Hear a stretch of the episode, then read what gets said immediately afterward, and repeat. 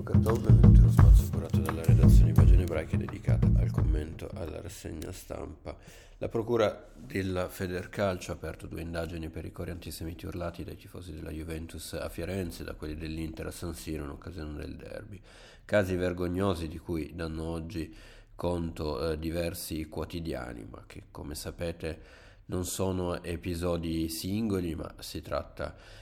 eh, situazioni già viste nel calcio italiano. Alla FIGC chiediamo un maggiore impegno, occorrono provvedimenti forti, definitivi, efficaci, come si è fatto e si fa in altre parti del mondo. Una persona che, dice, eh, che dice parole di odio antisemita non può essere permesso di tornare allo stadio dopo poco come se niente fosse, questo è quanto afferma la Presidente dell'Unione Comunità Ebraiche Noemi Disegni, ad impegnarsi nel contrasto a ogni forma d'odio, prosegue di Disegni intervistata oggi dal Corriere Fiorentino, devono essere tre soggetti, squadra, federazione e calciatori. Nell'intervista, eh, tra l'altro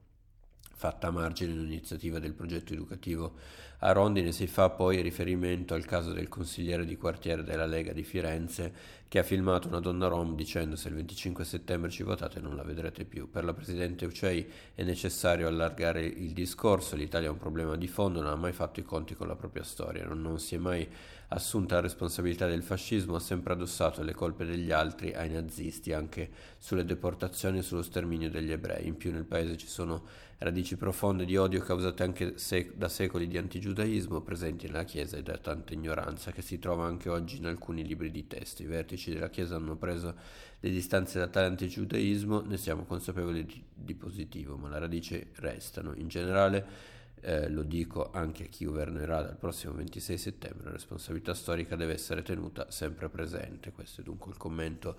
della Presidente dell'Unione Comunità Ebraiche che era, eh, faceva parte, come dicevamo, anche dell'iniziativa, eh, è stata intervistata a margine dell'iniziativa Rondine Cittadella della Pace, frutto della collaborazione tra il Ministero dell'Istruzione e Unione delle Comunità Ebraiche Italiane, un eh, progetto che eh, si è aperto con, in, in, questo nuovo anno scolastico con un'iniziativa eh, in cui otto eh, testimoni dell'infamia delle leggi razziste e della conseguente espulsione dalle scuole italiane hanno raccontato ai 30 eh, giovani che partecipano al progetto eh, che cosa sia eh, significato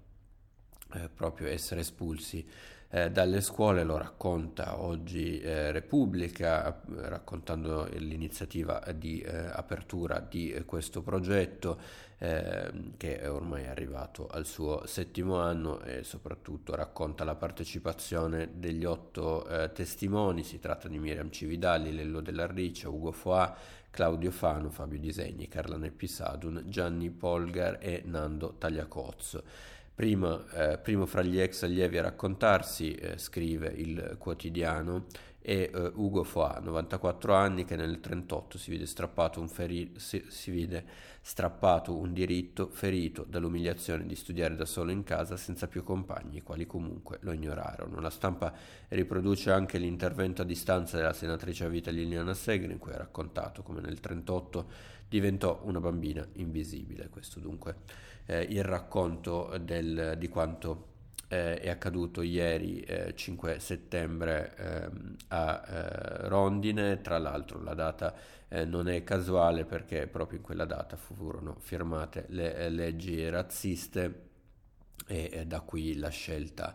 del, di far coincidere questa iniziativa eh, appunto con quella data infausta. Eh, a proposito di date, nell'anniversario dei 50 anni dalle Olimpiadi di Monaco, il presidente tedesco Frank-Walter Steinmeier ha chiesto perdono per la strage degli 11 atleti israeliani massacrati dai terroristi di settembre nero, dai terroristi palestinesi, ai giochi del 5 settembre del 72. Ne parla oggi il Fatto Quotidiano, evidenziando come il gesto pur tardivo, è politicamente tanto coraggioso quanto significativo il gesto di Steinmeier, ovviamente perché ammette con responsabilità collaterali, ossia l'incapacità della politica tedesca, della polizia tedesca di difendere e salvare gli atleti presi in ostaggio da settembre nero. Non solo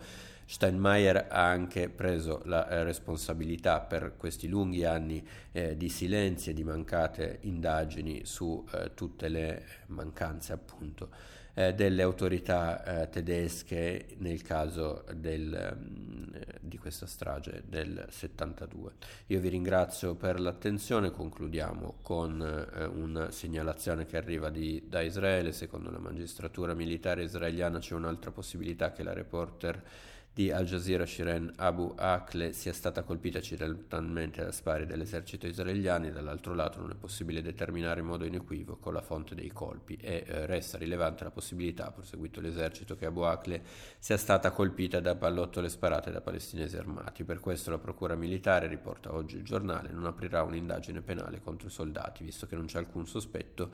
che sia avvenuto un atto criminale penalmente rilevante, tale dunque eh, da giustificare l'apertura eh, di eh, un processo. Io, eh, come dicevo, vi ringrazio per l'attenzione e vi do appuntamento ai prossimi approfondimenti a cura della redazione di Ebraiche.